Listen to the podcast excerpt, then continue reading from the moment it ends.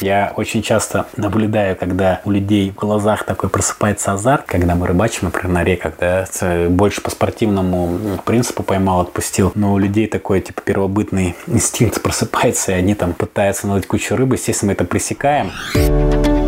Спортмарафон. Аудиоверсия.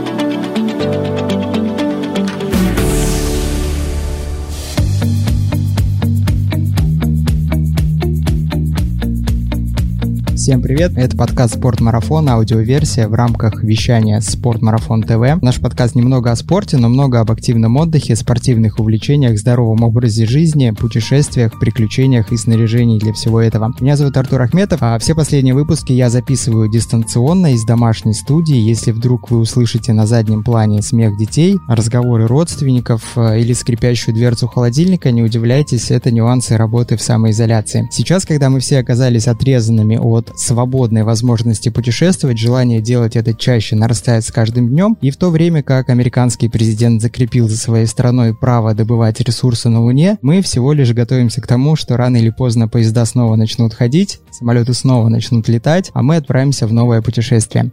И почему бы целью нашей следующей поездки не стала Камчатка? Сегодня поговорим о ней вместе с Кириллом Серегиным, амбассадором магазина «Спорт Марафон» и руководителем проекта Бюро путешествий «Камчатка» Kamchatka Freeride Community, из которого также выросли проекты Kamchatka Kayaking Club и Kasatka Cruises. Кирилл, как меня слышно? Артур, привет. Слышно тебя хорошо, надеюсь, меня тоже. Я рад тебя не только слышать, но и видеть. У вас там на Камчатке уже, наверное, вечер, а за окном темно. Да, уже почти 10 вечера. Я напомню всем слушателям, что на нашем канале есть уже выпуск с Кириллом про фрирайд на камчатских вулканах и про морской каякинг вокруг полуострова с Иваном Клочковым. Сегодня поговорим подробнее про летние активности на Камчатке. Я уверен, что рассказать все в рамках одного выпуска будет сложно, но мы постараемся упомянуть основное. Если у нас останется время в рамках Спорт-марафон ТВ, то я задам несколько вопросов Кириллу от наших зрителей, так что пишите их в чат под этим стримом. Наши редакторы выберут лучшие вопросы, и мы их сдадим. Кирилл, ну приступим. Расскажи, есть ли вообще такое понятие, как летний сезон на Камчатке? Ну, на самом деле, для там туризма Камчатки летний сезон сезон является самым а, массовым, наверное. То есть на самом деле туризм на Камчатке начался летом. Летом на Камчатку приезжает в сотни раз больше людей, чем зимой. Ну, то есть на самом деле у большинства людей а, туризм на Камчатке ассоциируется именно с летом. Поэтому как бы летом здесь хорошо, очень много активностей, поэтому да. Какие основные направления туризма в это время на этом полуострове? Зачем люди туда едут? Как я уже сказал до этого, на Камчатке летом можно делать все, что придет в голову, но основной основное, естественно, зачем сюда идут люди, это трекинги, восхождение на вулканы, а, сплавы, рыбалки, вертолетные экскурсии, джип-туры. Ну, то есть, в принципе, все, что... Ну, различные способы добраться до вулканов, до горячих источников, половить рыбу, а, выйти в море, посмотреть на косаток китов, пройти вдоль там береговой линии. Много, много всего. Я бы даже боюсь что-то выделять. Ну, вулканы, океан, гейзеры, рыба, медведи. Ну вот и все вот как бы вокруг этих вот историй все крутится, потому что есть разные способы передвижения, разные способы доставки до того или иного места. Возможно, есть смысл составить такой список с пунктами, которые нужно посетить на Камчатке и ставить там галочки. Вулканы, медведи, гейзеры, термальные источники, посмотрели с океана, посмотрели с гор на океан. Скажи, что бы ты посоветовал тем путешественникам, которые решили отправиться на Камчатку самостоятельно самостоятельно, без привлечения профессиональных гидов? Что нужно знать об этом регионе и что нужно обязательно учитывать? Ну, на самом деле, вот э, все так же, что и зимой. То есть многие привыкли, что какой-то туристический регион, он достаточно понятен, по нему есть много информации в интернете, в путеводителях, либо на месте можно разобраться. На самом деле, Камчатка к этой истории не относится. Самостоятельным путешественникам нужно проделать достаточно большую работу по сбору информации, а потому что ну, город большой, нет никакого единого там визового центра, ой, ну не визового, туристического там бюро, да, информационного, а, и тебе всегда понадобится, то есть с города ты сам никуда не уедешь ни на чем, там даже если возьмешь машину, все равно нужно знать, куда ехать. То есть самостоятельным путешественникам нужна хорошая информационная подготовка плюс э, ну, оборудование, ну как ни крути, потому что все нужно вести с собой, начиная там от одежды, ботинок, палатки, спальники, заканчивая, ну я не знаю, там опять-таки есть самостоятельные путешественники, допустим, которые путешествуют на каяках, они заморачиваются арендой снаряжения потому что с собой кашкаяк не привезешь. Отдельно хотелось бы сказать, э, вещь, которая объединяет как самостоятельных путешественников, так и тех, кто едет в организации. В отличие от зимы, если вы хотите приехать летом, нужно смотреть билеты за, ну, задолго заранее, потому что, как я уже сказал, а, летом в сотни раз больше людей едет, соответственно, авиакомпании, ну, есть спрос большой, и авиакомпании делают билеты дороже на порядке. То есть, если зимой можно приехать на 25 тысяч туда-обратно, то если вы летом не позаботитесь заранее, то эта цифра может быть 50, 70, там 100 тысяч рублей. То есть, здесь очень важно, очень важно делать все заранее, либо ловить акцию. Бывает так, что можно и в мае купить на июль там за 25 тысяч, а бывает и так, что в апреле на июль там уже ничего нормального не купишь. Значит, делаем основной вывод. Камчатка – это регион, который нужно хорошо планировать и планировать заранее. Конечно, конечно, да. Скажи, пожалуйста, вот такой отвлеченный от, может быть, основных туристических людей вопрос. Если человек прилетел на Камчатку по каким-то там другим делам, например, в командировку, по служебному заданию, они не связаны с туризмом, но у него все-таки есть один свободный день, и он хочет что-то посмотреть. Что ты посоветовал бы ему посмотреть самостоятельно, а что можно сделать вместе с гидами? Самостоятельно он может съездить все, что там в рамках города, там на расстоянии одного часа езды на машине. Самостоятельно может съездить на побережье Тихого океана. Это черный пляж с вулканическим песком. Можно взять такси там и за там тысячу рублей условно докатиться до океана и там погулять. Самостоятельно можно сходить, э, ну там прогуляться по городу, посмотреть там прибрежную линию. Ну все остальное доступно в рамках одного дня очень много, в зависимости там от бюджета и пожеланий. Можно съездить в кратер активного вулкана, это будет стоить там 10 тысяч рублей. Можно полететь в всемирно известную долину гейзеров, это будет стоить 47 тысяч рублей. Ну, то есть, в принципе, одного дня вполне достаточно, чтобы увидеть супер что-то уникальное, не похоже ни, ни, ни на что другое, но, опять-таки, это все-таки делается в, в рамках там какой-то группы. Ну, то есть, как я сказал, на вскидку только на океан можно съездить самому, там, не прибегая к помощи турагентств. Если в этом случае мы решили воспользоваться турагентством, нужно ли, опять же, заранее бронировать вертолет, джип, э, где можно взять велосипед в прокат? Я всегда советую обычно, конечно же, делать это заранее, потому что тоже в зависимости от месяца посещения, но тот же вертолет, да, у него есть некая емкость, больше определенного количества людей он может не взять. И вертолет достаточно популярная история, хоть и стоит как бы достаточно дорого. Вот так вписаться с вечера на утро, скорее всего, не получится. С джип-турами попроще, потому что машин там условно много. С какими-то там историями типа сплавы, каяки, сапы, велосипед тоже попроще, но все равно лучше заранее, потому что, например, именно на этот день там будет все разобрано. То есть это не каждый день бывает, но вот так, так можно попасть. Естественно, все коллерируется с погодой, тут там сильно тоже не угадаешь, поэтому ну, все-таки договариваться заранее, а там уже менять свои планы оперативно, исходя из погоды и других вводных. Если мы берем путешествие на джипе одним днем, куда из Петропавловска-Камчатского можно на нем доехать? Что можно посмотреть? А, достаточно много. Это, ну, если так по расстояниям, самый ближний Тавачинский перевал. С города ехать 2 часа, то есть час по хорошей дороге, час по, ну, там, по сухой речке. Это перевал между вулканами Авачинский и Корякский, то есть 2700 метров, 3500 метров. Очень красивая, как бы, территория. Можно встретить и вражек, высокие вулканы, хорошая панорама. Дальше идут вулканы Мутновский Горел, и до них добираться, соответственно, там 3,5 и 5 часов. А это на юге Камчатки, ну, как бы южнее южнее города находятся. Это активные вулканы, но они очень простые с точки зрения восхождения, доступны всем от детей до пожилых. В Мутновский мы заходим прямо в кратер и видим под ногами, что у нас все дымит, бурлит, э, ледник видно. Ну, то есть очень красиво. На самом деле, мне кажется, Мутновский на первом месте по посещаемости, но это никак не э, там, уменьшает его там, уникальность и там, красоту. Хотя последнее время становится все больше и больше людей. В формате джипа можно поехать на озеро Толмачево, где можно посмотреть посмотреть медведей, ну и красивые виды. Можно поехать на вулкан Вачкажец. Ну, то есть порядка 10 направлений точно можно сделать на джипе. Что касается именно ну, вот каких-то горных, горных историй. Также можно поехать в рамках одного дня на какие-то рыбалки, половить рыбу, также увидеть медведя. То есть, ну, в принципе, а, достаточно удачное расположение города, действительно в формате одного дня. То есть многие люди, условно обычные, не какие-то там заядлые путешественники, они приезжают там на 7-10 дней, и у них каждый день радиальные выезды куда-то. И они даже вот этими однодневными однодневными экскурсиями очень много закрывают по там ощущениям, видам. А если брать вертолетную экскурсию, то ты, в принципе, там пролетаешь пол полуострова, да, чтобы увидеть ту же долину гейзеров. На велосипеде далеко ли мы можем уехать от Петропавловска к Камчатскому? И есть ли проблемы с тем, чтобы арендовать велосипед в этом городе? Специализированных аренд, мне кажется, одна, две, три штуки. Ну, то есть там общий, общий парк велосипедов, который можешь взять на прокат, мне кажется, не больше 30, то есть достаточно мало. Но пока что это не самая там популярная активность, которую выбирают. На велосипеде можно съездить на океан смело. Под вулкан можно съездить на велосипеде, под тот же Авачинский. То есть это там порядка 40 километров в одну сторону. Ну, то есть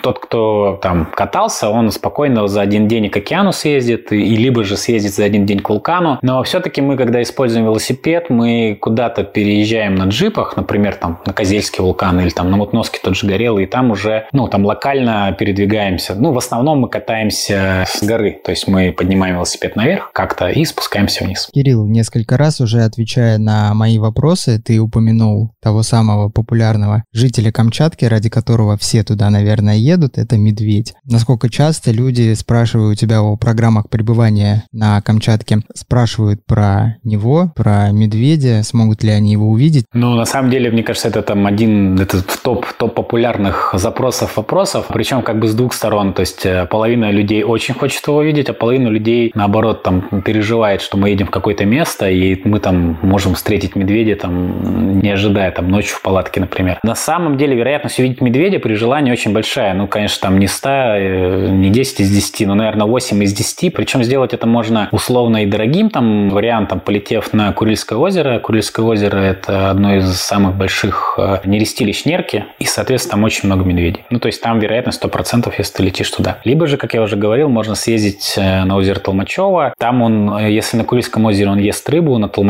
там ягодники. И, в принципе, ты там не за 40, там 5 тысяч рублей, а там за 8 тысяч рублей тоже имеешь большие шансы увидеть медведя. Либо же встретить его в самых необычных местах, то есть ты даже как бы не предполагаешь, а он там есть. То есть это такой прям э, обитатель окрестности, начиная там 2 километра от города, он там живет, и, в принципе, многие путешествия напрямую связаны с пересеканием его там зоны обитания. Если у человека выдалась возможность более долгого путешествия, не в рамках одного дня, желание посмотреть вулканы, какая в этом случае может быть программа, я думаю, что здесь мы можем спокойно говорить о каких-то конкретных программах, которые представляет твоя компания Камчатка Freeride Community, потому что мы будем говорить о каких-то готовых и конкретных вещах, а наши слушатели для себя выберут следовать им самостоятельно этой программе или выбрать тебя или какую-то другую компанию и придумать свое путешествие. Какие наиболее популярные маршруты, которые вы водите по Камчатке? Ну, начнем с самого начала. Я бы рекомендовал приезжать на Камчатку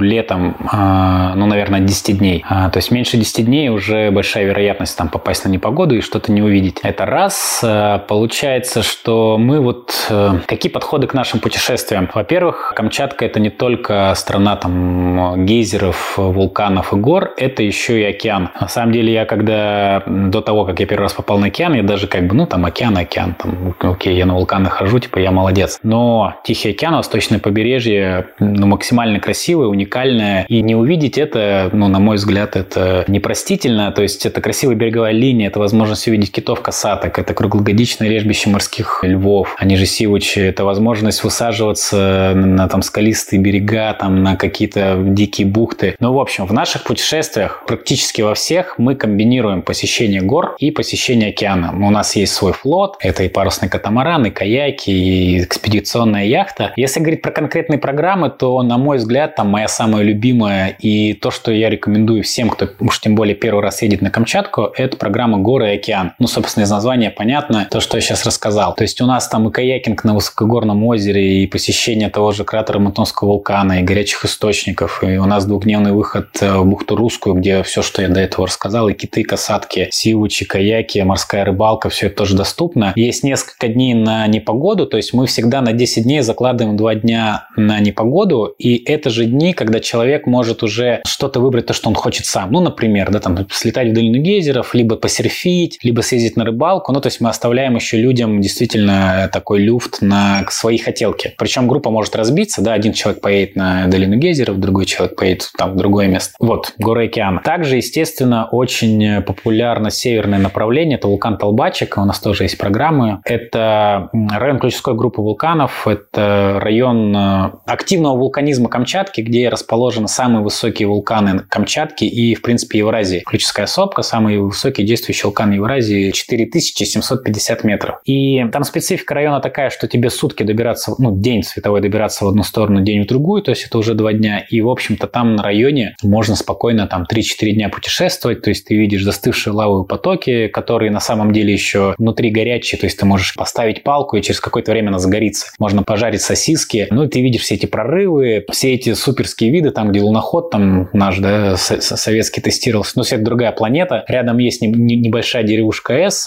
со своей другой там природой, с возможностью сплавов и всего остального. Ну, то есть для первого раза я бы посоветовал путешествие все-таки там в пределах там 100 километров от Петропавловска, потому что достаточно насыщенный разными историями район. Ну, вот, например, горы Океан. Это комбинируем и вулканы, и источники, и, и море. А для тех, кто уже, возможно, второй раз возвращается, я бы уже советовал ездить э, подальше, ну, например, на ту же э, ключевскую группу вулканов, там район вулкана Толбачик. Мы еще немножко делаем такие маршруты, которые, как я уже сказал, сейчас Камчатка, она хоть еще и дикая, но с каждым годом людей все больше и больше едет. И какие-то места, даже очень крутые, они уже очень э, посещаемы. А все-таки, ну, я замечаю по тем людям, которые к нам приезжают, и по себе самому, что а, люди хотят приехать в то место, где реально, в принципе, либо никого нет, либо очень мало людей. И мы сейчас такие нетривиальные маршруты прорабатываем. Вот, например, э, в программе «Горы океан» есть часть вот с, с горами, где мы каячим по озеру, который находится в горах там два дня, и реально там никого нет. Ну и очень круто вокруг, красиво, медведи, вулканы, и никого нет. Если человек на вулканы не хочет подниматься, а хочет просто отправиться в пеший поход, что в этом плане может предложить ему Камчатка? Есть ли какие-то популярные маршруты и какие предлагаете вы? Камчатка, на мой взгляд, идеально подходит для походов, для трекингов, но стоит э, разделять спортивный туризм и коммерческий. Для спортивного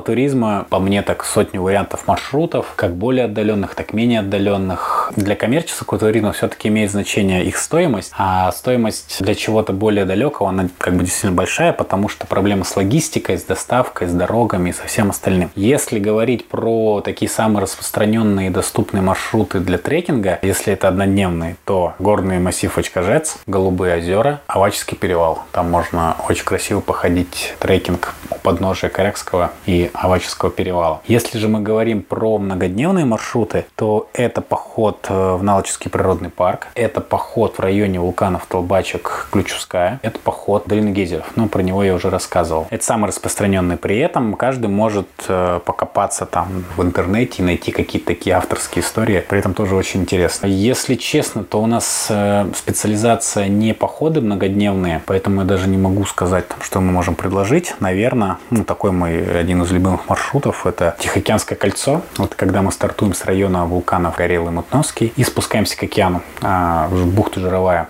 Там нас забирает корабль, и мы уже морем возвращаемся в город. При этом, да, э, вулканы в любом случае есть практически во всех районах, и вам в любом случае придется как минимум подножье проходить, но не обязательно подниматься. Расскажи про горячие источники на полуострове в целом и, наверное, самом известном месте долине гейзеров. А, горячих источников на Камчатке действительно много. На самом деле долины гейзеров это не горячие источники, это, скажем так, термальная площадка с проявлением условно вулканизма то есть там есть и гейзеры, есть и фумаролы, есть и термальные площадки. В общем, достаточно много всего разного интересного, но там нет горячих источников. Ну, вернее, скорее всего, они там есть, но там точно никто не купается. А почему не купается? Потому что, во-первых, это заповедник, там ничего нельзя делать, кроме того, как следовать за егерем по тропинке. И второй момент, есть э, намного более доступные прикольные места для купания. Если мы говорим про именно условно дикие горячие источники, то это Верхнепаратунские, Карымшинские. Самые легкодоступные это Малкинские горячие источники, это 100 километров по асфальту. Также есть у нас еще целый район, так называемая Паратункинская трасса, вдоль которой расположены базы отдыха, гостиничные комплексы, санатории э, с термальной водой. В советское время там было пробурено очень много скважин, и, собственно, по сей день э, этим пользуются, и там такие общественные термальные бассейны, или там закрытые термальные бассейны частные. Также на, на всей территории Камчатки тоже много горячих источников, до которых просто так не добраться. А самые большие, если я не ошибаюсь, это Ходуткинские горячие источники. Собственно, под, у подножия вулкана Ходутка это даже, наверное, не источник, а горячее термальное озеро, которое превращается в реку, ну, то есть из озера текет река, и там, не знаю, первые 500 метров река горячая, потом уже там холодней, холодней, холодней. До туда можно добраться летом только на вертолете, либо на каких-то суперджипах, зимой на снегоходе и на вертолете. Из более-менее доступных, да, куда можно доехать, не используя вертолет, это Тимоновские горячие источники, Пущинские, банные. Так, на скидку из таких самых распространенных, наверное, все. При этом таких локальных, там, no-name источников тоже много. Я их встречал, когда мы ездили, летали на рыбалке, и ты прям сплавляешься, рыбачишь, и тут хопа, горячий источник. Ну, естественно, они все известны, но очень труднодоступны,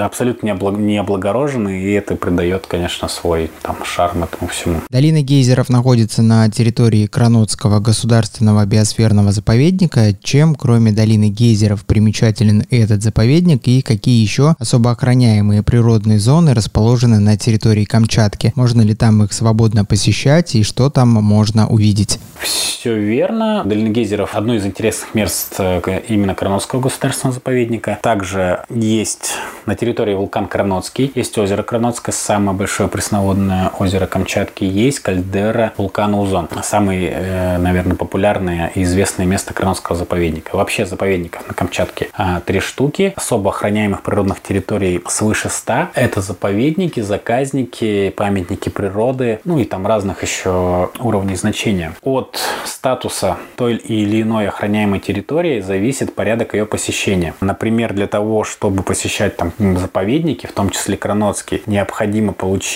так сказать, разрешение, входной билет, за который необходимо заплатить. При этом также очень много правил, которые должны соблюдать. Нельзя находиться на территории Кранотского государственного заповедника без сопровождения аккредитованного инспектора, который как раз-таки первое защищает вас от медведя, потому что это, в общем-то, да, как бы дикая природа. Второе, он следит за исполнением правил. То есть, например, да, находясь на территории Кранотского заповедника, вы не можете жечь костры, поэтому, да, там все готовится на газу. Вы не можете сходить с тропы, потому что вы можете нарушить целостность каких-то растений. Вы уж тем более вы не можете там рыбачить в реках, да, на территории этого заповедника. За всем этим следит инспектор. И, в общем-то, инспектору также нужно платить. Насколько я знаю, да, вот именно посещение Кранотского заповедника одно из самых дорогих, ну, то есть стоимость там входного билета. А если я не ошибаюсь, э, например, в стоимости экскурсии долины Гейзеров, где вы посещаете долину Гейзеров, вулкан Узон и Научский природный парк, порядка 10 тысяч рублей 45, это как раз-таки стоимость там, разрешений на человека. Пошли дальше. Например, в Налычево стоит 400 рублей, насколько я знаю, сходить. В общем, тут надо быть очень, на самом деле, аккуратным, да, и когда вы планируете маршрут там самостоятельно, вы должны понимать, проходит ли ваш маршрут по территории какой-либо особо охраняемой территории, понять, как там, что это за территория, понять, кому она там подведомственна, в этом ведомстве запросить, значит, разрешение, да, на путешествие, оплатить его, изучить правила пребывания, они везде разные, да, также могут где-то очень жесткие, где-то там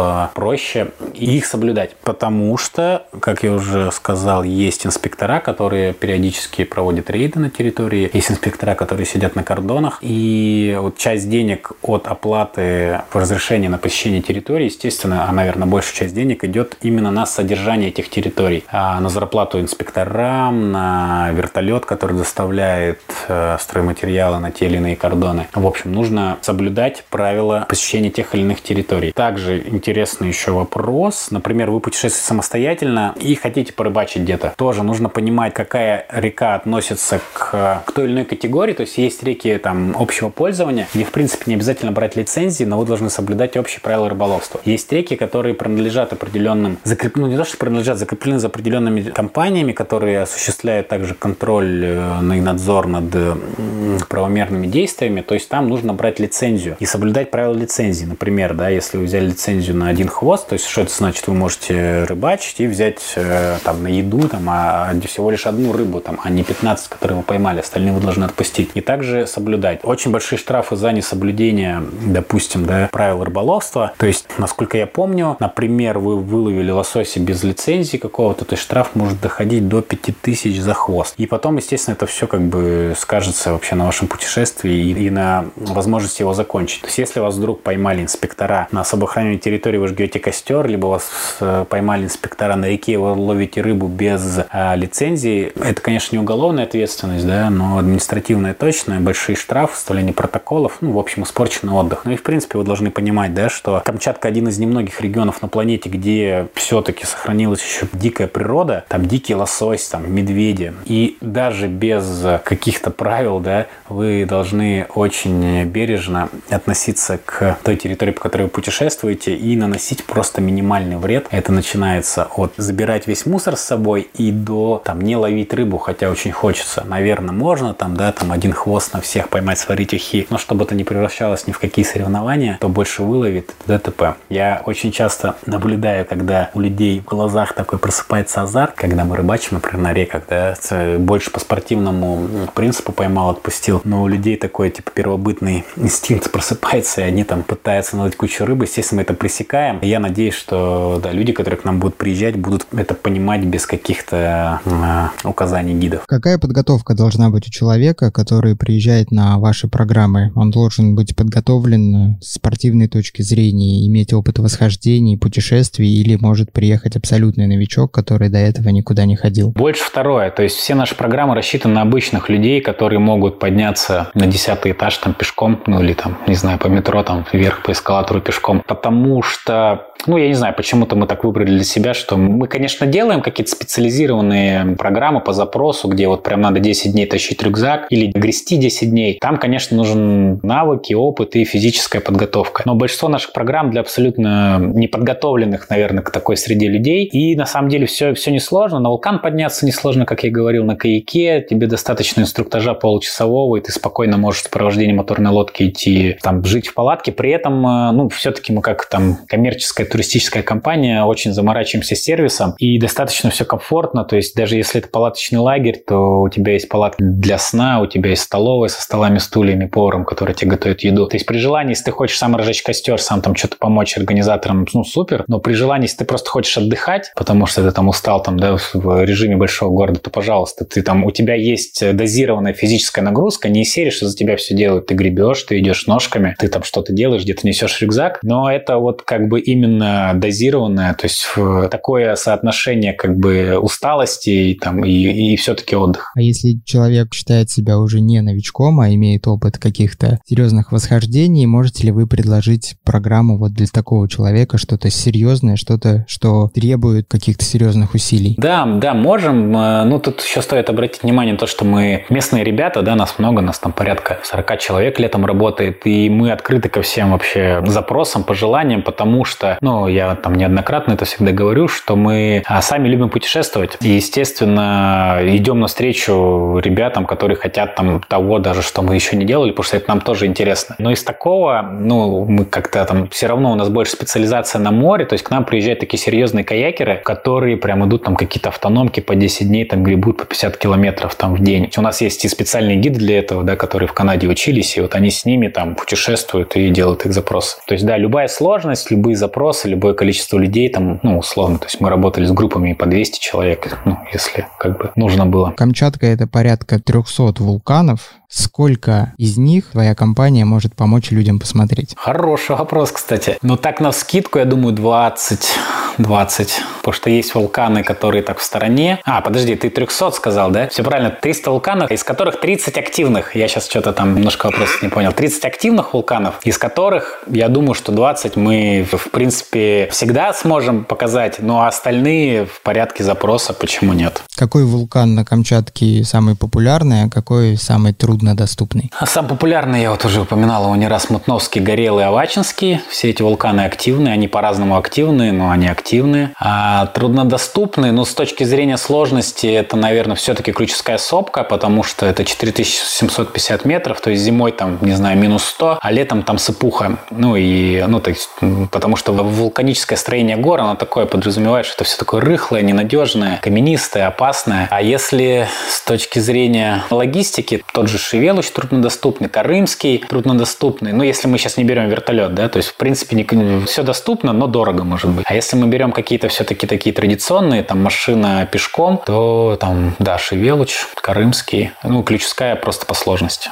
Ты упомянул также, что из года в год Камчатка становится популярнее и популярнее, и я всегда люблю задавать своим собеседникам вопрос. Там, где становится больше туристов, всегда возникают проблемы с экологией, а именно с мусором, который они оставляют после себя. Как с этим сейчас обстоят дела на Камчатке? Ну, еще раз да, скажу, что в принципе мы сторонимся маршрутов, где много людей, ну, конечно же, мы на них при этом часто попадаем. На самом деле, если честно, я прям мусора откровенно не вижу. То есть, э, особенно если это группы именно приезжих туристов, то есть будь то российские, либо уж тем более иностранные, то культура есть, то есть не сорить там, да, в гостях. Я больше сталкиваюсь с мусором от местного населения, да, который также ездит на вулканы, рыбалки и так далее и тому подобное. То есть у них там немножко другое, да, типа, ну, это же я же тут живу, поэтому я могу, наверное, здесь там сорить. С точки зрения мусора я бы не сказал, что там у нас все, все тропы в мусоре и так далее и тому подобное. Но, естественно, я больше вижу некую вот эту вот э, нагрузку посещаемости, ну, в других моментах. То есть есть Авачская бухта, да, и туда каждый день в хорошую погоду выходит там 30-40 там катеров. На каждом катере по там 10-12 человек. И, например, раньше там был краб, ну, а на, и на каждом катере дайвер. Дайвер, естественно, ныряет, достает ежей, крабы, там туристы радуются, все круто, прикольно, но краба в Авачской бухте уже нету. Там джиперы пытаются накатывать новые маршруты, и там, где была тундра, уже проложены какие-то там дороги. Ну, то есть именно мусора там не валяется, да, там какая-нибудь бутылка из-под пива. Ну, бывает, но это, скорее всего, кинул либо местный там дальнобойщик, либо как, там какой-то именно местный житель.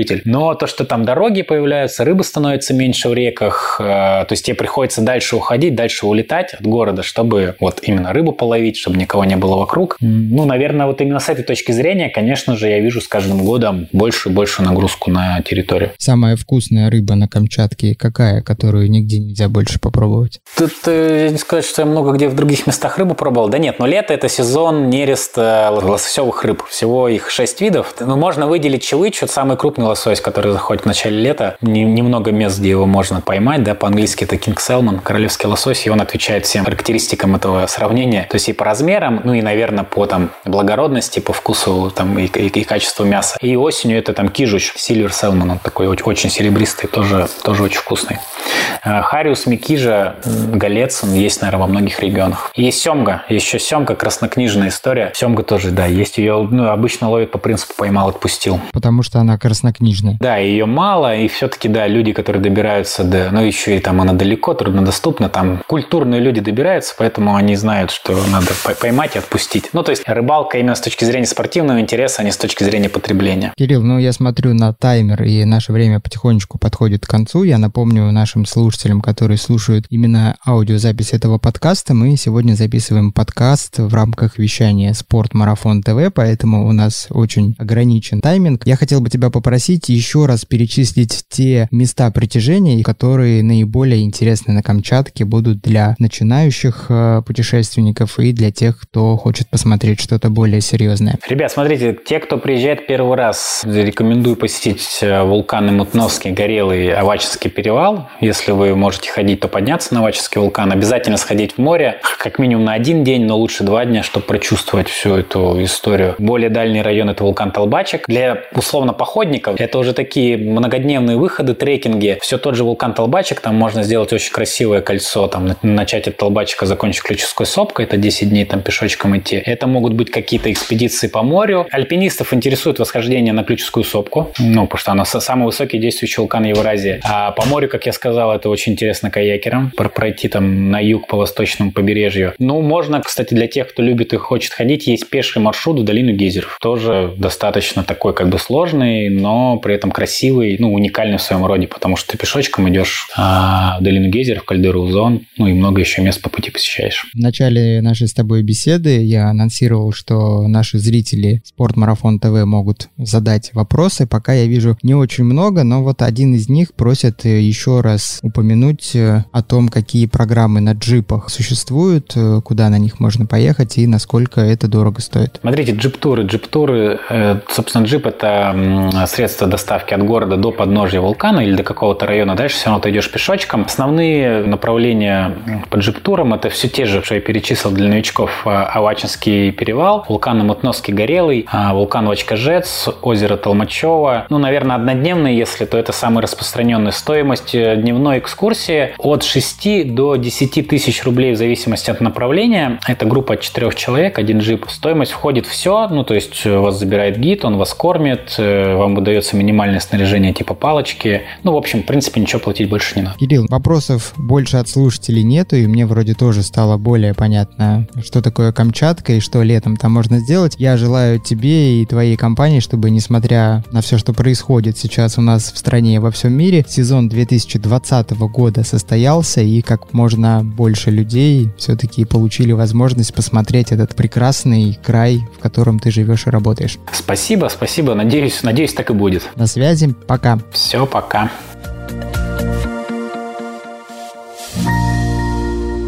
Спортмарафон. Аудиоверсия.